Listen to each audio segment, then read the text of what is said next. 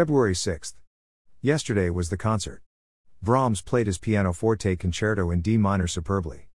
I especially noted his emphasizing each of those tremendous shakes in the first movement by placing a short rest between the last note of one and the first small note before the next.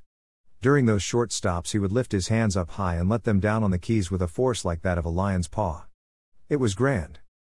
Dear old Isegrim, Henschel's footnote, Isegrim, the poetic name for bear was the sobriquet of the composer Julius Otto Grimm, an old friend of Brahms, who was then at the head of the various music institutions of Munster, conducted and fairly chuckled with joy at every beautiful phrase. The glorious but horribly difficult triumphal hymn conducted Brahms, went splendidly. It was a veritable triumph for the composer.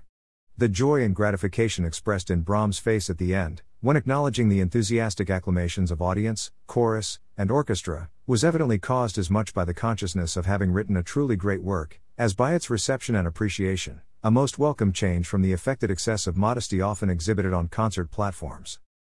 My throat not being quite well yet, I changed, with Brahms' approval, the dreaded phrase.